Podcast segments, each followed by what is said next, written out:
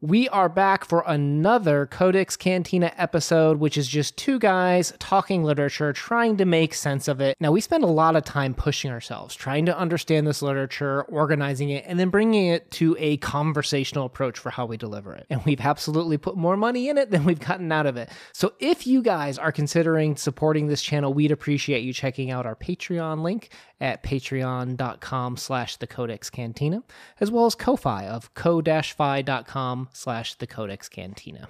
It all helps us in running the show along with commercials guys. So thank you so much. We're going to do a quick commercial break and then we'll get on with the rest of the episode. Cane by Jean Toomer, a 1923 Harlem Renaissance masterpiece, a work of modernist fiction that I think really helped push some views and challenge people to think about things in ways they hadn't thought of before. My name's Una, and today Crypto and I are going to be joined by our friend Jack over at the Rambling Raconteur because Cane is a work that I think challenges people in a lot of different ways. And we don't all have the same views or conclusions about it. But the more time we spend dissecting it from its poems to prose to adapted plays, the closer we get to unlocking some of the things that we see in our day to day lives. So let's talk with Jack today about Cane as a whole. All right, so the first question of the night, Jack, is how did you hear about Cane originally? That's a really good question because almost nobody ever hears about Cane. Uh, it is not generally regarded as one of those works that pops up on top novels of the 20th century lists. Uh, it is not a work that's required reading in a lot of university courses or for the AP literature exam or something like that. Sometimes uh, certain poems are pulled from it, but almost never the short fiction works. And so I had come across it um, just by happenstance. For some reason, there were just enough colleges assigning it, I think, that Norton Critical did a Norton Critical edition of Cane. And I kind of recognized that spine. And so I was like, Cane, I've never heard of this. Um, I was like, is this uh, like a, is, is this the book that was used for Citizen Kane? I mean, really, I had no idea what it was. Legitimately, I think I was 18, 19. And so I just kind of picked it up and was like, I've never heard of this author. I've never, you know, I had read Their Eyes Were Watching God. I had read Invisible Man. I had read Native Son at that point. Um, but I had never heard of Cane legitimately. And so I just kind of read it and I was like, this is really interesting. I didn't really think about it in terms of its historical context, its cultural context. It was truly just because it was that edition. It was a spine that I recognized at a used bookstore and I took a chance on it. What about you guys? For me, you know, it kind of like goes in one ear out the other because you'll be reading literature, reviews, people that talk about the Harlem Renaissance, right? And a lot of time this is cited as started, which is kind of unfair to say this started the Harlem Renaissance because it was really unknown at the time. But now people go back in time and they're like, "Oh, actually, this was really good. This, this is something that we should talk about because it's it's bringing in some things and talking about things openly that traditionally have not been allowed or have not been talked about openly." So th- it's kind of interesting to see here it kicked off the Harlem Renaissance because if it did, it sure did it silently. And to me, like you see that in literature, but it's just kind of in one ear out the other. Like I've heard about it, like, oh, that might be something to, to check out one day. And we had uh, the short story prose, actually, Becky, in a short story collection. And we read that, and I was like, this this is a masterpiece. Uh, there's more like this. I need that in my brain. So I talked about it with with crypto here, and we said, okay, let's let's do this whole thing, but how do we do it? Right? If we just if we just do the talk of, of the book as a whole, you know, there's so it's too easy to gloss over so many of these poems, which have nice and amazing little nuggets and looks at into the the real culture and history of America. That we're like, let's let's do an in depth, even though we know that there's not a huge return on it. We know that not a lot of people are even talking about it now. We, we think this is a book that deserves a deeper look, and and that's why we went down the poem by poem, you know, short story by short story discussion of, of the entirety of Cane and, and because it's so interconnected, you know, which, which we need to get into today, we said, well, we need to step back and have a broader conversation too, which is why it's great to to get with you, someone else who also loves and appreciates Cane, I believe. Oh, I definitely love it, and I, have I've read it a couple of times. I you know was rereading it for this discussion, and it was interesting. I think the last time I read it, it was the poetry that just jumped out at me, and, and um, the, the the cyclical nature of it is really interesting, and I can't wait to discuss that in more detail. But the poetry was really what jumped out at me, and, and the way that it was in the poetry that it felt like Toomer was bravest in terms of what he wanted to confront about the reality of his experiences, the reality of his family's experiences, his contemporaries' experiences, um, and the way that he was able to confront it so directly and with very specific imagery and yet also just incredible you know beauty. And, and, to not shy away from yes this is horrifying but there are also moments that are really beautiful. The way that um, what is it copper wires and the way that the concept of electricity is juxtaposed with um, the beauty of a black woman in the in the us is it, it, absolutely fantastic. And there's almost nothing like that that's been published in 1923 or you know these many of these works were coming out in small magazines um, as the book was coming to fruition. Do you think that this being a hidden gem is what lends its magic to what it kind of represented for the time period? Or do you think that this is just unknown because of it it kind of pales in comparison of being in the syllabi uh, of schools from his other works because after reading this now in its entirety and the way that we've read it and being able to digest it the way that I have, I feel that it, it is Toomer's magnum opus compared to his other works. Uh, I was very intimidated by the poetry, but with being able to, to piece it together and talk about it uh, being handheld through a lot of the poetry, it it really has been something that is truly magical. So I, I wonder why is this not something that's number one in the the Toomer universe? Why is this not number one? Work as an AP Lit teacher, not pulling out some of these poems to teach in class to use as you know all the different ways that this could be uh, taught and, and used as literature pieces, uh, historical and as literary devices. why do you think that is? That's a really good question, and I, I, frankly don't know the answer to that. You know, I, I don't teach in the in an English or social studies department, and when I talk to students, this is one of the books I'll, I'll, I'll sort of I keep stock sort of my own private three shelf library in the corner of my classroom. And students can just borrow a book that sometimes I have two copies of it, and I'll just give them a copy if uh, that I've come across. And this is one that, you know, um, I've worked in a lot of urban schools, and this is a book that, as students read it, a lot of them come back to it. Um, this is up there with uh, Richard Wright's Black Boy in terms of the books that some of my students will want to read, reread, you know, borrow, especially if they're in high school and they've they've met me as a ninth grader and they'll stop by and reread it. Uh, or, or say, hey, I was thinking about this, and they'll take it and, and you know take a screenshot of a specific poem they were thinking about. Um, and there is you, you mentioned the hidden gem quality. Isn't there always that nature of like feeling like you've discovered something that wasn't handed to you?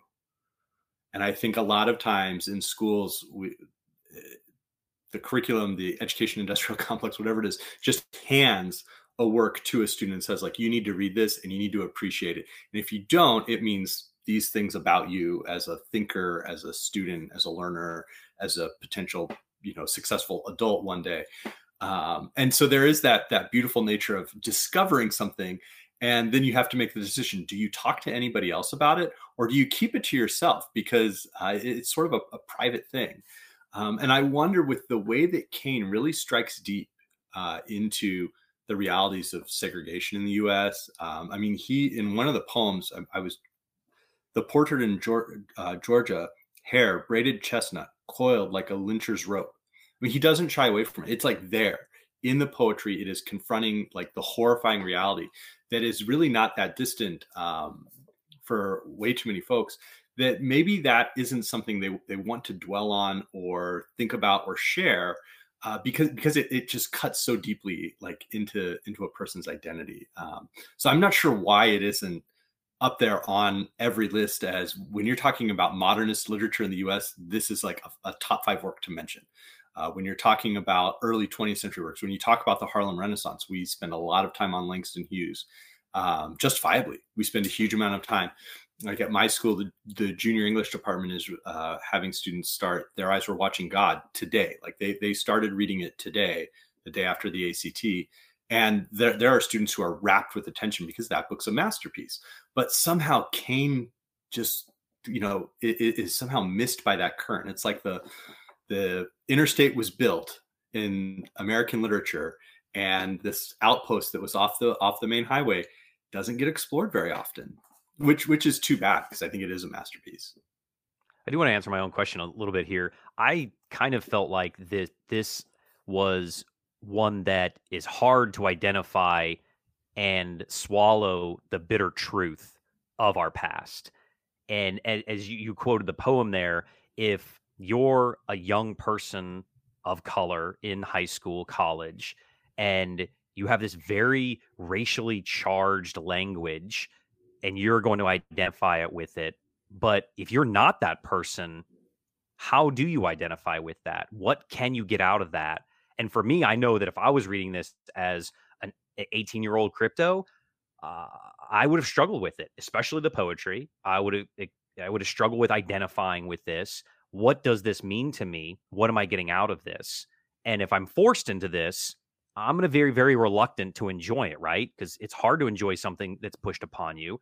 And that if I found it by accident, then what am I going to get out of it? Because I even being pretty well read, um, I needed a hand. I, where are you at? You're over there.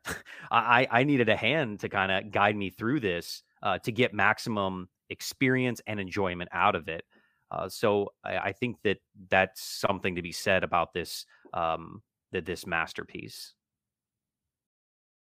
Do you think when you were struggling through it, quote unquote, do you think that this struggle because if you think about how this came out we, we already mentioned that it wasn't very popular even though critics enjoyed it even though critics pushed it both from the black and the white reviewers it, it what it didn't take off right you you both have mentioned the idea of the road being paved right so by 1937 when their eyes were watching god comes out right we have this is 15 years after Cane right which you know du bois writes about how it was the first to really push black sexuality. It was the first to talk about it openly because you had a lot of repression. You had a lot of people that said that it's not okay to talk about that. And what I think is so so interesting to me as someone who's just reacting, who's reading Cane and, and just saying, okay, what does this mean to me? Is is the way that these characters are uh, first of all, when we talk about characters, there's a question of how much do they represent reality. And to me, these are kind of, and I'd love to get your guys' opinion. These are watercolors. The, the, these are, are are impressionistic paintings that, as much as I love this book, there, there's different ways to love the book. These aren't real people per se, but it's like taking an archetype, putting him in a situation, and then having a conversation about it. And it was the first one in the time to talk about black love, black sexuality, uh, black happiness, right? Without having to necessarily always define itself against racism, right? It, it's the idea that it lives there. It is different because of of the experience being different from a, being a person of color in America at the time, but the ability to just take a magnifying glass and and look at those moments, those vignettes, and paint them in this picture I think is is what makes this book so beautiful. To answer your question real quick, I think that why I struggled with it is because there are so many layers. I mean, we we've hinted around so many different topics already that there is so much in this book and we haven't even discussed let, let's talk about the religious aspect of it let's talk about the symbolism aspect of it let's talk about the historical aspect of it let's talk about the the harlem renaissance and moving back and forth between the North and the South. And uh, there, there's a lot to this book. And so coming into it ignorant as, as a as a young person, if reading it as 20 year old crypto, uh, would have struggled. And I think even as an older person, better read, still going to struggle with it. And so I think having a buddy is, is going to make this book a little bit more enjoyable. Uh, and I think that you're going to be able to get a, lot more out of it. So I think one of the things that's really interesting is how you brought up the idea of the archetype of characters. And Um, and you, you mentioned as well the Becky story, which is sequenced as one of the earliest stories or vignettes, sketches, however you want to describe it, in the book. And there's something about that story where there's such a, a push and pull going on, where the narrator almost is trying to distance like the narration from Becky and this idea of like, wait a second, that this person lived like in our society. This person grew up in my town and had these children. And and this is kind of how there, there's this narrator who's almost saying this is this this really happened to somebody.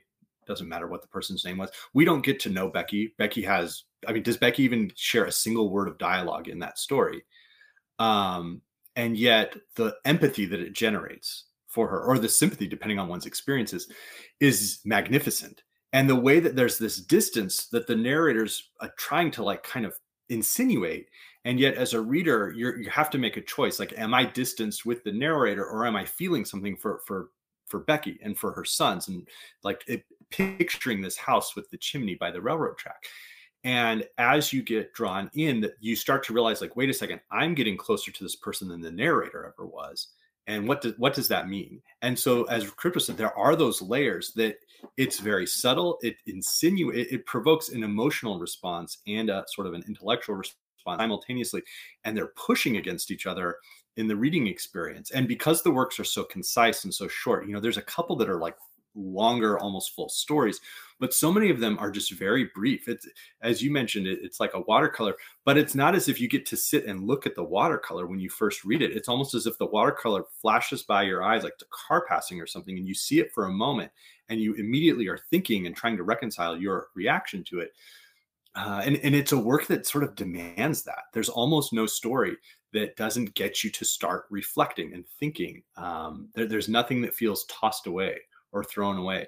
And the way that the first arc, I, what I remember thinking was the first arc was, seemed to almost all be set in the South. And I remember also thinking like, why the heck are these, there these like curves as this, the book's mm-hmm, progressing. Mm-hmm. But the first arc seems set in the South. And then as you progress, suddenly you're somewhere else. You're in a theater and, and you're seeing, you know, folks, as you said, dancing, having fun, interacting with each other and, and having, you know, there, there are tragedies and there are private emotional tragedies but it's not a social tragedy that they're experiencing. They're experiencing like you know full full lives.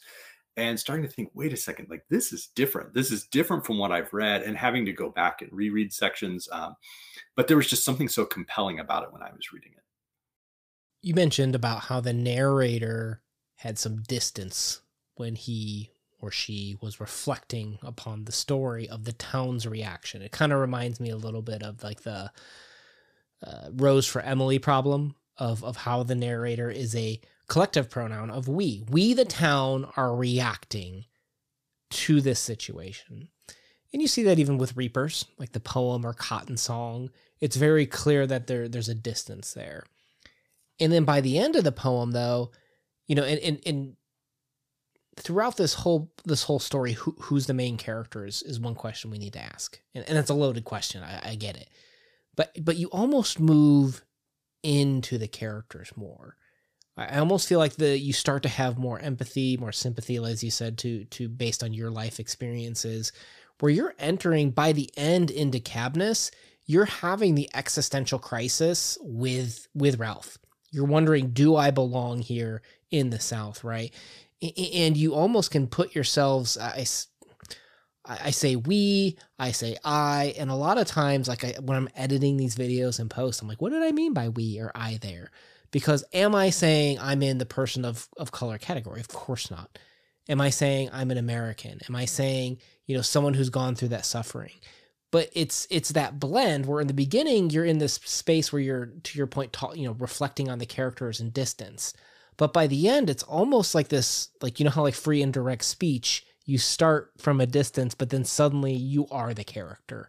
I kind of feel like that happens with Cane as you start from like the personal and the physical and you move into the the the identity and ultimately into the existential of who should I be. Isn't that truly what happens in kind of our history? And I think that's where I, I love how Toomer takes the evolution of our country. And if we think about the we, who is the main character of Cane? It's America. It's the birth of our nation. It's the growing pains we go through. And I think he was almost a little prophetic of the existential crisis that we will continue to have in our culture if we continue to hold on to that north and south differences. And that's where Kabnis at the end was at, right? And just like we are today, still trying to figure it out, so was he. And it's open to interpretation. So let me bring it back to that question then. Who is the main character, per se, of Cane? Because each story, it's it's a reset, right? In the poems, sometimes you're sometimes the main character is a street. You, you mentioned earlier in the second cycle, it opens up with Seventh Street, right? They were opening up on literally a street that is considered a hotbed of activity for the Great Migration in Washington, D.C., right? You've got Beehive, right? Are we talking about bees? Are we talking about people in the city? It's it's questionable, right? But every single story too also uh, particularly in the beginning in the first part, every single of the prose pieces is named after the female until you get to the last one, which is suddenly called Blood Burning Moon. Right. So so the main character is kind of a loaded question, but to me, I think we're so so you say America, crypto. I wonder is it um America's awareness of what does it mean to have this this difference in color? Because you can have a different experience in America based on the color of your skin, and you can be looked at and judged differently based on that. So it's almost kind of like wrestling with the question of what is my experience and consciousness in relation to this racial question. And not just color, right? right. Well, one, so one of the things I, I do think, though, that Cane is specifically this quilt or tapestry made up of threads or patches of the African American experience or Black experience in, in the United States. Um, because he shows so many different sides of that um, and that that's something that as as i you know have, have read more and more in the intervening years and reread Cane, one of the things I'm always struck by is just how wide geographically diverse the experiences are that he wants to bring our attention to, and the way that little like class divisions that exist are are um, explored. The way that the slang phrase "dicty" is used, uh, to show sort of the, the way that you know some folks would look at other folks and say like hey there's a class division from us yes like we're all we're, we're all we're all viewed from other people as being identical because of our skin color. But in reality like within our community there are divisions that like you're able to go do things you know your your father owns a store and so you get to you know have certain things that i don't get to have because i don't you know my family doesn't have even that small amount of wealth. Um, and I, th- I think that in, in a way sort of prefigures uh, some of the divisions that would happen and, and, sort of spring into like more light in the 1950s with uh, uh, desegregation of schools and with um, the civil rights movement and how you know th- there were generational divisions and, and even class divisions around well how do we how do we achieve the rights you know how, how would individuals achieve the rights for themselves and for their community and um, what the way what the right way was to go around it. And it's interesting to think about the, you know, there are certain poems that almost have the point of view where there's the one, the, the early one about the side that's like cut the mouse. Reapers. And it's, yeah. we, yeah. And we, we think of the, the, all the different points of view that are in there. And, the, but what is the image, I guess, that we're left with in some of the poems is less who's the character and more what is the image. Um, and that's kind of the way I think about Cane. I think crypto, you experienced something similar in our discussion here recently, where you said, you know, your experience with with poetry is is newer and recent, and you said, but one thing that you've noticed or felt like with how you've reacted is that it becomes more emotional, that that it, you're able to kind of let go. Not that it can't be intellectual, but sometimes you're able to let go of that and just react, right? And and Cane is something that kind of weaves and bobs between poetry, between prose, between dramatized plays, if you will. That I think all of them, though, do achieve that ability just to react, that ability to emote, um, is something that I think you shared. And I think the poems are a great segue bridge between those stories. They set you up. They they get you emotionally charged. And that's why I enjoyed how we read them. And, and you can read it in its entirety, and I think you'll be fine. But I do think that those poems are the glue that bind everything together. And and as as you brought up uh, earlier, that they are probably the most important pieces of the story because they're the things that are going to give you that leverage to understand what's coming forward. And I think that with what you were talking about of the the differences of what was experienced, I wonder where is the litmus litmus test here? Where is the the starting point of what I'm going to see and what what is important in these poems and in the prose? And I think that Toomer was giving us choices for that and that's what the poems do is there's so much more interpretation to those poems for me and maybe different for you because you could go a more intellectual route and you could break down all the little pieces and you know what is the i tectameter things and stuff right or the the the rhymes there there is that of course but you can just read it and just have your heart broken and that's okay and that's what's so beautiful about this piece is there is no wrong way to read it and even though we've talked briefly about it being cyclical and how the the, the story comes full circle I would love to talk with somebody that broke the mold and didn't read it in order, in order in quotes, because I think that would be a unique experience as well. Well, that that's part of the beauty of a modernist work, right? Is is a lot of those works they they experimented with what we what I shouldn't say what we the the novel had this incredible tradition of being wildly experimental. Like early early novels for hundreds of years were wildly experimental. Early prose works were experimental. And then somewhere along the way, 18th, 19th century, they, it sort of just became, hey, these need to be real stories about real folks. And th- this needs to be about stuff that really happened.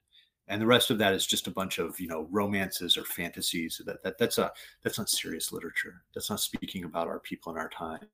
Um, and, and that tradition, persists in a, in a lot of ways through the 20th century. But the but the modernist works were really interesting because they sort of went in and said, "Hey, we're going to take a sledgehammer to your idea of time and linearity mm-hmm. and narrative. Like we're going to take a sledgehammer to that." And it, it's true about so many modernist works that you can sort of start at the beginning and read through to the end. And you go, "Wait a second, That has shifted everything I understood. And it's not because there's a surprise ending or a twist, but it's because something you thought was important means something different or something that you didn't think was important is very critical and and is, is as you mentioned the glue i could see someone reading this work and just being like i'm just reading the stories i'm just going to skim the poems mm-hmm. and then going back and upon rereading it being like wait a second the poems are the most important part. Um and and you know i think of a work like the sound and the fury. The sound and the fury is brutally nonlinear. And Benji lays the whole story out for you on a platter. I mean, the, the whole story is laid out for you in those first pages, but you have no idea that that's what's happening. And it's only after you've read the whole book and you go back sometime later and you're like, I'm going to try and nail this one now that you realize, wait a second, that's a clue. That's a hint. I, I got that. I, I picked that up. And it's it's just amazing that in 1923 and in the years leading up to that, I think like he started in 1921, Toomer's putting this together in a way where you can come in and and drop into the middle. You can read Last Ark or you can choose your own adventure in a sense for how do you appreciate Cane? Mm. What's your path through the Cane field? That's a good comparison to compare it against other modernist works, right? Because it feels strange to compare it to, I believe you've mentioned to me before that you'd even almost compare it to Dubliners by James Joyce. And I might even compare, honestly, we just got done recording some Katherine Mansfield tonight, right? All modernist writers. And to your point, they have that meandering element. But one of the main things that I really enjoy actually about modernism, which is the bane of some people's existence, is the lack of resolution sometimes. Right? It's okay to just talk about the problems. It's okay to just have conflict and and then just cut the story there to allow the reader to say, what does that mean? Like, is that okay? And that invites, I feel like, readers to then pass judgment to say, is this acceptable for us? Is there something that we should change about who we are or how we react to certain situations? And I think a lot of these modernist works that lack that resolution, to me, I think Cane is like that too, where it leads you up to the precipice of when you would need to say something or it would always be too late and you'd never to be able to do something again. That's that's where Toomer excels is being able to cut the story at that point in time. Isn't that kind of the point though of of the modernist novel is to get us talking in conversation? That's what we're all about is having these conversations, having the hard conversations and then growing from it. And that's what I love about this piece is it's something that's so unique that has allowed me to have that and that's a, a gift. That's something that uh, will forever change me and uh, i you know i look forward to more poetry now because it's a it's something that is a wanted challenge. Yeah. I, I think you're onto something with with the idea of the modernists that real life has one resolution and it comes for all of us. But the reality is so many things that seem like a resolution aren't. You know even even relationships that seem like they've they've been fractured sometimes they come back. Relationships that seem formidable and that they will live happily ever after slowly falter apart and disintegrate sadly. Um, and, and so real life is not resolved it is it is constantly in motion it's constantly in flux and the modernists i think as, as sort of an, an ethos was re- the rejection of authority in a, in a number of different ways. But one of those was an, a rejection of the authority of resolution. That the idea that a book is going to change everything by telling you how to solve it. Hmm. It's not hmm. going to do that. It's going to shine a light in corners you maybe haven't paid attention to. It's going to open the door to that room that you just stuff everything into at the back of your house that you don't ever invite anybody to. It's going to do that, but it's not going to tell you what to do to clean that room. It's not going to do to, you know tell you what to do with the the the leak in your ceiling, as you said, you have to do something about that um, as a reader. And, and, your choice might be to do nothing. That is in itself a choice. But th- there's something about that that feels so close to modernism. And for Toomer, I think it was very much a reality of like, this better not be the resolution. This better not be the best that we can offer. And the best that, that you know, myself, my family, my, my contemporaries um, that African Americans can can have in this country. There there needs to be something different. And he shows ideas. He shows the theater. He shows the dances. He shows fun, and he shows all of that. Um, but he's not afraid to show, you know, even show his hand, where he shows a, a relationship that maybe could be something. Maybe maybe maybe they can have the happy ending. And then the way he ends that story is sort of that's where he sort of shows hand is like, hey, you you need to make a choice at the end of this. Don't don't be like these archetypes. Do something. Do you think that's what defines um, a masterpiece of a modernist? Is that it's not a it's not an instruction book. It's not a how-to guide. You know, uh, how to think, how to be a better person. It, it's it's um, a roadmap with no signs, and I, I love that. Do, do you think that's why this and other books like it are are timeless and are masterpieces? Well, I can say that in 2004, on the AP literature exam in the US. The FRQ question was often, it was something I'm paraphrasing, but uh, a great work of literature often asks a question without giving the answer. Write an essay about this. and, I, and, I, think, you know, it, it's that's something that is hammered at us that, you know, masterpieces raise questions, they illuminate something, um, but they don't necessarily give us the answer. We we as readers get to interact with it um, and and reconcile the ideas, the the cognitive dissonance that occurs, whether it's artistic, whether it is emotional, whether it's intellectual. We we have to reconcile that and wrestle with it, and and hopefully. Uh, we grow as, as people in some way. We communicate with some other aspect of the human experience that we would not have had we not read that book. I wonder if there were any students that used Cane as their example in 2004. I definitely used Crime and Punishment. oh, but I, I, definitely went with Crime and Punishment. Yeah. you know, when we look at Crime and Punishment or other works of that, we have a clear, we, we have a clear, from the writer's perspective, idea of what morality is. You know, Dostoevsky clearly Russian Orthodox. And, and the idea of what is sin? What is redemption is thusly defined by this book. Something interesting about Cane, to, to your point about this modernist idea of, of the raising the questions, is it layers over a lot of that that the era of you know 1600s 1700s of you have an african religion that is believed accepted but by by many people. You have a lot of uh, muslim imports as well. But but he sticks with with a lot of the african religion of course in in this text.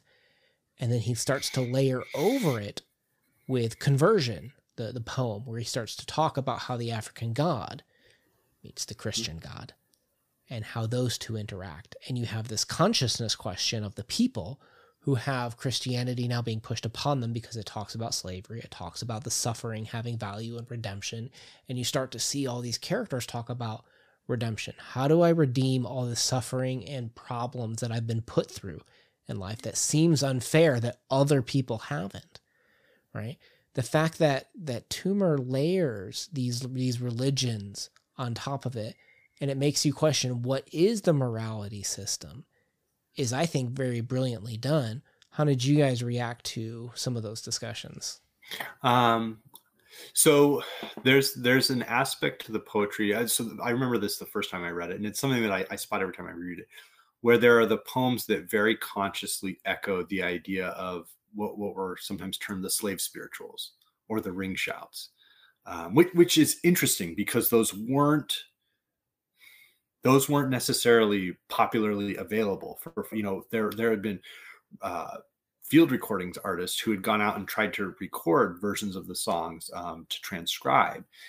And yet they weren't widely regarded as as poetry. And yet now when library of america published it, its um, african american poetry anthology a couple of years ago there was a whole section of old like spirituals. And so Toomer shows that side but as you said he he he makes it very he's so clear about you and i don't know who he's writing this necessarily for in his audience but there's some aspect of, of what he's writing and i think he was very explicit about wanting to, view, uh, to be viewed as an american writer as a us writer not simply uh, and, and pigeonholed as an african american writer where there's something where he wants to tell an audience that doesn't know him and doesn't know you know the the, the people he regards as, as his community the people he's lived with um, they don't know that experience and he wants to say you think you know this. You you have an image.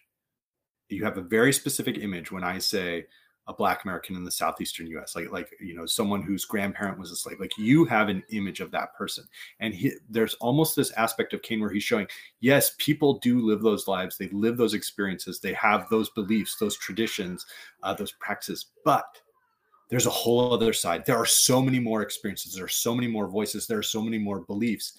And conversion kind of runs up there in the like, this was real. This is the, you know, you, it, it's almost a poetic version of Frederick Douglass's um, Fourth of July speech, where he said, "What does the Fourth of July mean when you're reading this this statement about the Declaration of Independence, and yet you have all of these individuals enslaved? What what what is this supposed to mean to me?" And there's an aspect of conversion that kind of gets at that that says wait a second. You know you you you claim that we're all created. You claim that you you read a book that says god is love and you have you have you know the second commandment is love thy neighbor in the new testament and yet how are you doing that? How is this bearing out in in in life? And what does that mean for everyone you know who has had these shared experiences like i have? And and um, there's something very powerful about that. There's something that is just unflinching. Um, and yet, as I said, and as you point out, he's showing such a wealth of experiences. When we talk about morality, I think that's a very subjective term, right? Whose morality? Um, how do you define that? Are you getting your reality from your religion? And what does that mean to you? What does that mean to us? How do you implement that?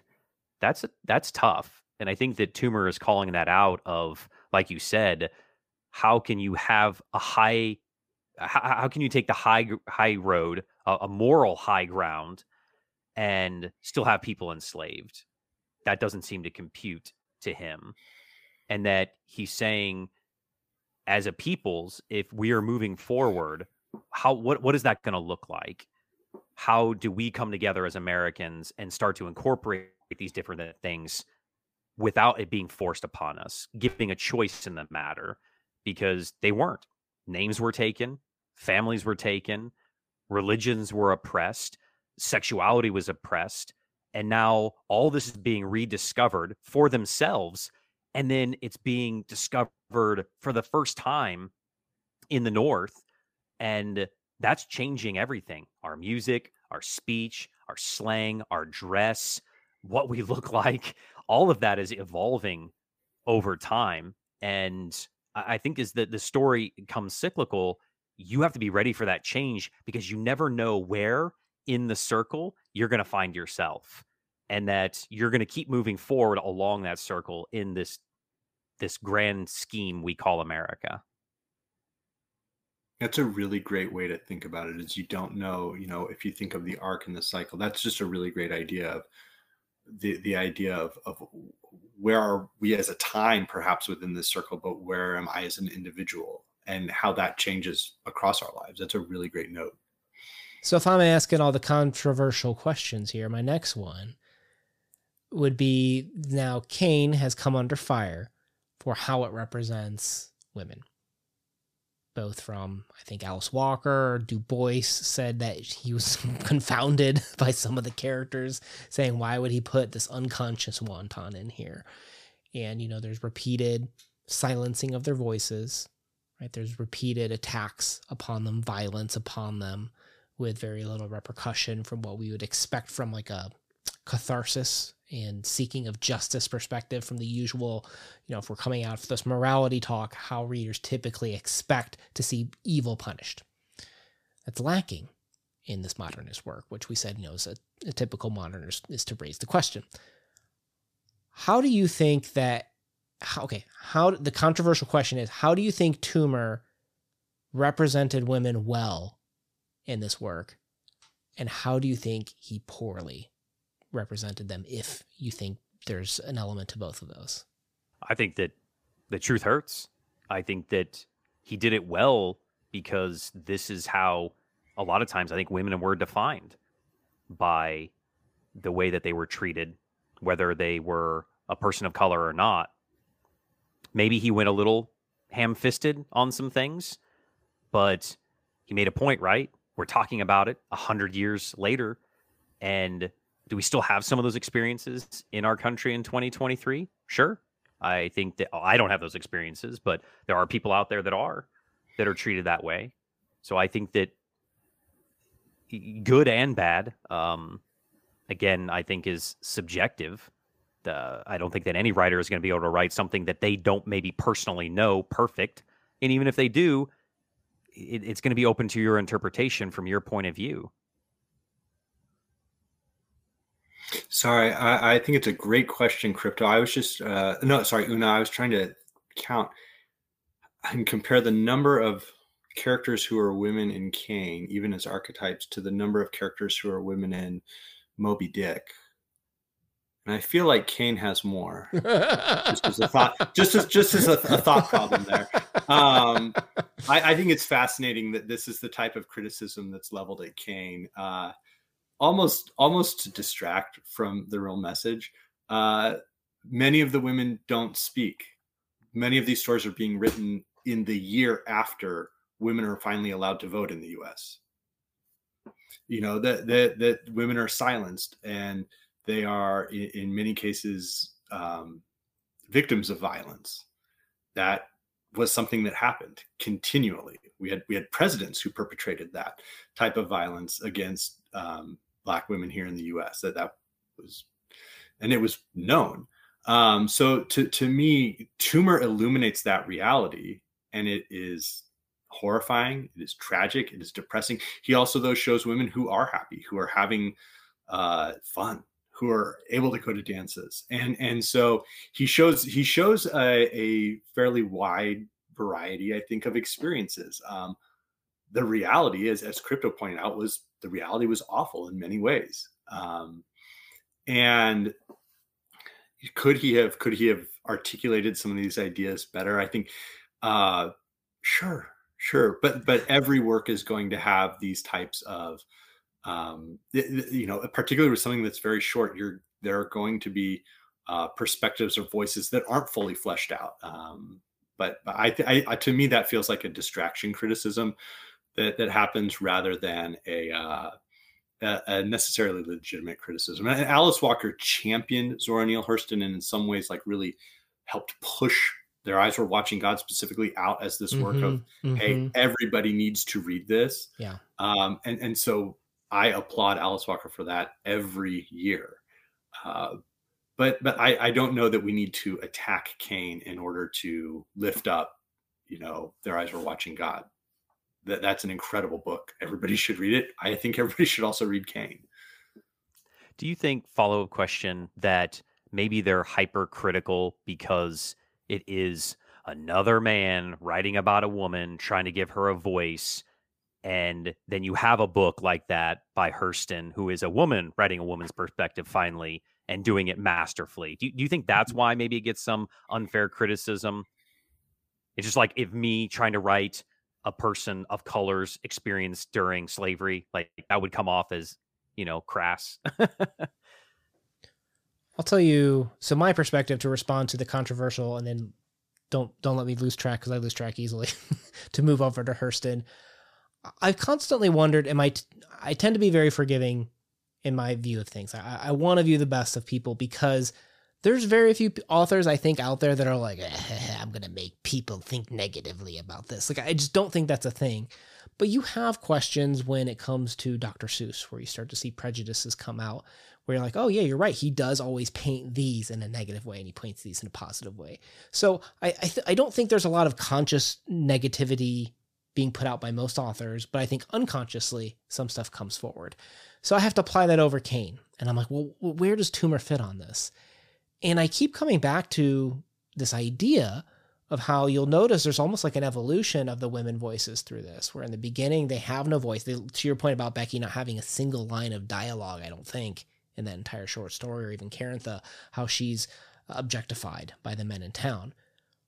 To eventually move into you have Doris, who wanted something in terms of the the uh, the theater, and then you move into uh, the you know the basketball game with Bona and Paul, where she actioned her desires, right? Like you start to see the women start to have a voice. As if you look at the the structure, and I'm like, am I being too generous? And I really think that there was thought put into this, into the idea of also how the earlier stories are older in the Old South in times of slavery to the Great Migration into more modern times of 1923 and the later parts of the story, just to kind of come full circle at the end. But you see this evolution of of how are we changing? To your point, to just a year later or earlier, we had the ability to finally have uh, voting rights and such changed. So to me, I, I almost justify it in some level of telling this long story arc through it because it is a short story cycle. These are connected. These were designed to work together in an order. To your point earlier, crypto about should we read it out of order? Um, to talk about it from Hurston's perspective, that's really hard to compare anyone to Hurston. Uh, anthropologist understood people to a level that I don't know if any other writer has truly attained. And I'm I'm honest to God uh, that I mean that. She has this ability, this piercing insight to understand people that I don't think any other author ever has, period. So the way that she writes Janie, the way that she she writes, you know, just the characters of, all of her books when you read her are so deep, so rich, and so real to to the perspective of your earlier point, Jack, about uh, we got to write realism, right? like these are pl- they're plausible. These are plausible situations with plausible reactions and plausible, believable reactions from the characters. Cane, I don't think attempts that on the same level. I think it is trying to depict problems. And I think it's trying to pull out those problematic situations so that we can have those discussions and reactions to it. Different purposes, right? I, I mean, yeah. It, it, it, it's not trying to do something it wasn't intended and I think that a lot of that hyper criticism comes to that. And of course, again, everything is different when you're looking back into the past. You can judge all you want, but I sometimes feel like that's unfairly. All right. So, what's the next controversial question here, Una? All right. The next controversial question comes from our friend Jack over at the Rambling Raconteur. If you've if you've heard of that channel, if not, I'm gonna leave a link down below. You guys can all check him out. Great, great channel.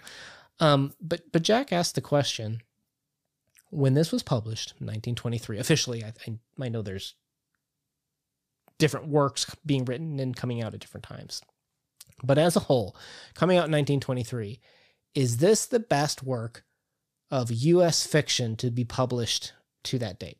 Yeah, so this this was a legitimate question I was thinking about um, while I was watching my daughters at swim class, and I started thinking, wait a second, like this book it predates. So so here here's some works that that it narrowly predates. Obviously, it predates um, Their Eyes Were Watching God. It predates Native Son, which uh, Native Son and Their Eyes Were Watching God are often sort of pegged out as sort of the the first African American classics of the 20th century. Um, those are often the two that are assigned, you know, in schools and things justifiably. They're both incredible books. I highly encourage anybody who hasn't read them, check them out. Um, but th- this predates those books. It predates Gatsby. It predates The Sun Also Rises. It predates The Sound and the Fury. So it predates a, a number of works that we think of as sort of the the major, you know, U.S. really serious works. So here's some works that it would sort of compete against. Um, uh, Winesburg, Ohio by Sherwood Anderson. And I think there's a very reductive reading of Cane, which is, oh, it's like Winesburg, Ohio, except, you know, with African American characters. I think it is emphatically. Have, you, have either of you read Winesburg, Ohio? Yeah. Okay. Do you think this yet. is as strong as Winesburg? Una? Uh, I think it's stronger for sure. Okay, so do, so I don't even think it, I don't even think they're in like the same league. Um, so it, it, it it's Winesburg, Ohio would be on the list. Um, Sister Carrie by Theodore Dreiser. Haven't read it. Okay. This, this, that's one that I could see kind of folks pushing. Um, I feel like Sister Carrie's and, and Dreiser himself have sort of been falling out of favor more and more over the past, I don't know, 20, 30 years. But uh, that would be one that I think some folks would, would push up against it. This Side of Paradise by F. Scott Fitzgerald, his first novel. I've read that. Hmm. You're not a Fitzgerald I, fan. I already know where that one's going. yeah, I mean, I I would put this as uh, master class versus kindergarten class, but not a Fitzgerald fan over here. yeah, I'm not. A, I'm not a Fitzgerald fan, but I, well, that's my know, that again. That's my unfair bias. So, well, this side of paradise, it's, it's minor Fitzgerald. You know, Gatsby's obviously his masterpiece. There's passages in Tender Is the Night, but uh, you know, if you'd finished the generous last word, Jack. I'm, I'm quoting the Squid and the Whale for anybody who's seen oh, that. Okay. It's it's Minor Fitzgerald, um, the dismissive okay. child of two lit, yeah. lit, professors and writers. But um, so it this side of paradise, the beautiful and the damned, which is just a terrible book, and I'm not even going to mention. Um, it uh, what else? Okay, so here was the one that I started to think maybe this is sort of the maybe. Um, House of Mirth and the Age of Innocence by Edith Wharton to me, those are the only two books in 20th century, you know, U.S. fiction up between 1900 and 1923 that that could compare with Cane. So I don't know if you've read either of those. Do you, uh, I haven't. Do you think? Okay. Do you think you're?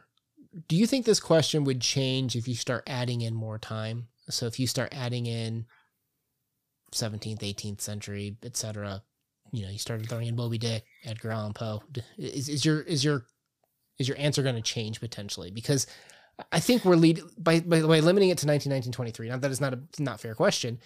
I, I think the three of us agree that this is probably, if not top up there, right? Right. If you expand it even further back, number one. what you you still put it as number one over Melville. You know all of his representation. The Scarlet Letter.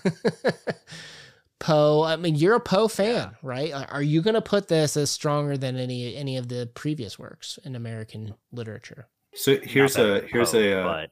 here's a less controversial cop out.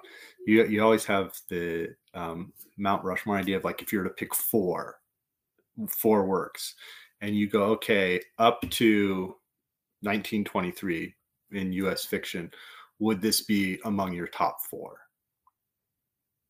So now you you can have Moby Dick, you can have, you know, um, go chase the whale. Uh, you can have a mm-hmm. Hawthorne novel, or a uh, Edith Wharton novel. Um, there were a couple Henry James books which do pop up, by the way, on the modern libraries list. So, like I think Golden Bowl, Ambassadors, Wings of the Dove are all early 20th century. Um, if you have enjoyed reading those, I hope that you continue to enjoy Henry James. If you haven't read those yet, if you have some sleep issues, they might really help you with that. Uh, I've always felt I'm throwing Frankenstein way, in there.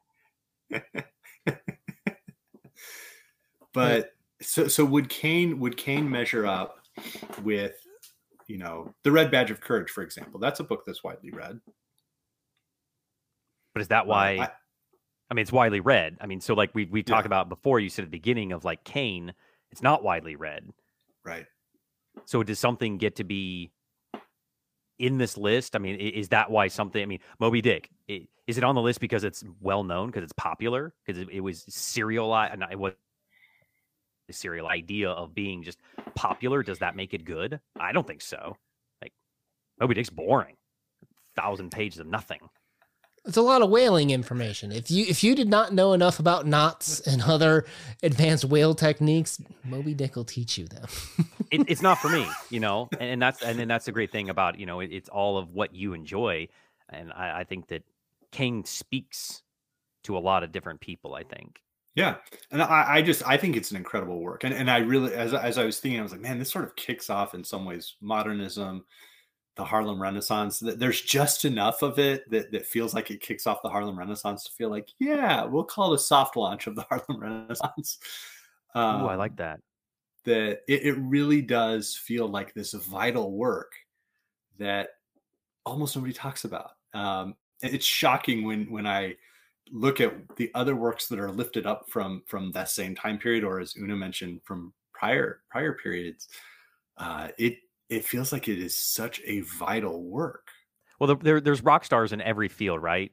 Uh, those are the people that are remembered for whatever reason, and whether their name rhymes or you know they what color they were or how rich they were, uh, who they could buy off. Uh, that I think that sometimes is why certain people get remembered and others get left behind. Is if you're not the rock star, then you're left to obscurity and we have to be the people the voices to keep those things going and alive so that they aren't lost to history of this should be something that is you know not mandatory but more you know talked about more circulated. Well all right. Well that is our discussion on Cane i um i also have to admit i i planned on reading like more of the like the the analysis in the norton critical edition but i just I don't know. I, I, I, there's times where I just couldn't really get into it, and I was just really into Cane, and I'm like, no, this is not this is not how I wanted to experience Cane. So uh, maybe maybe that'll be for round three, I guess, since this was technically my round two on the book. But easy, easy. Uh, we joked about it being an 11 or 11 and a half out of 10. My my book goes my book goes to 11, as they say. but highly recommended, as is our friend's channel over here, Jack the Rambling Raconteur, who runs a wonderful channel. Uh, he's had a discussion up on Cane for for well over a year or two now, so we're we're just now getting to the party that he started a long time ago. Hey, thank you for joining us room. today. Of course, thank you guys. This is, I'm glad. I'm glad. I really am glad that this is a work that's getting more discourse, more discussion because there is so much still, unfortunately, for us to learn from it. Mm-hmm. Absolutely. Great. All right, everybody. Thanks for listening. Peace out. Peace.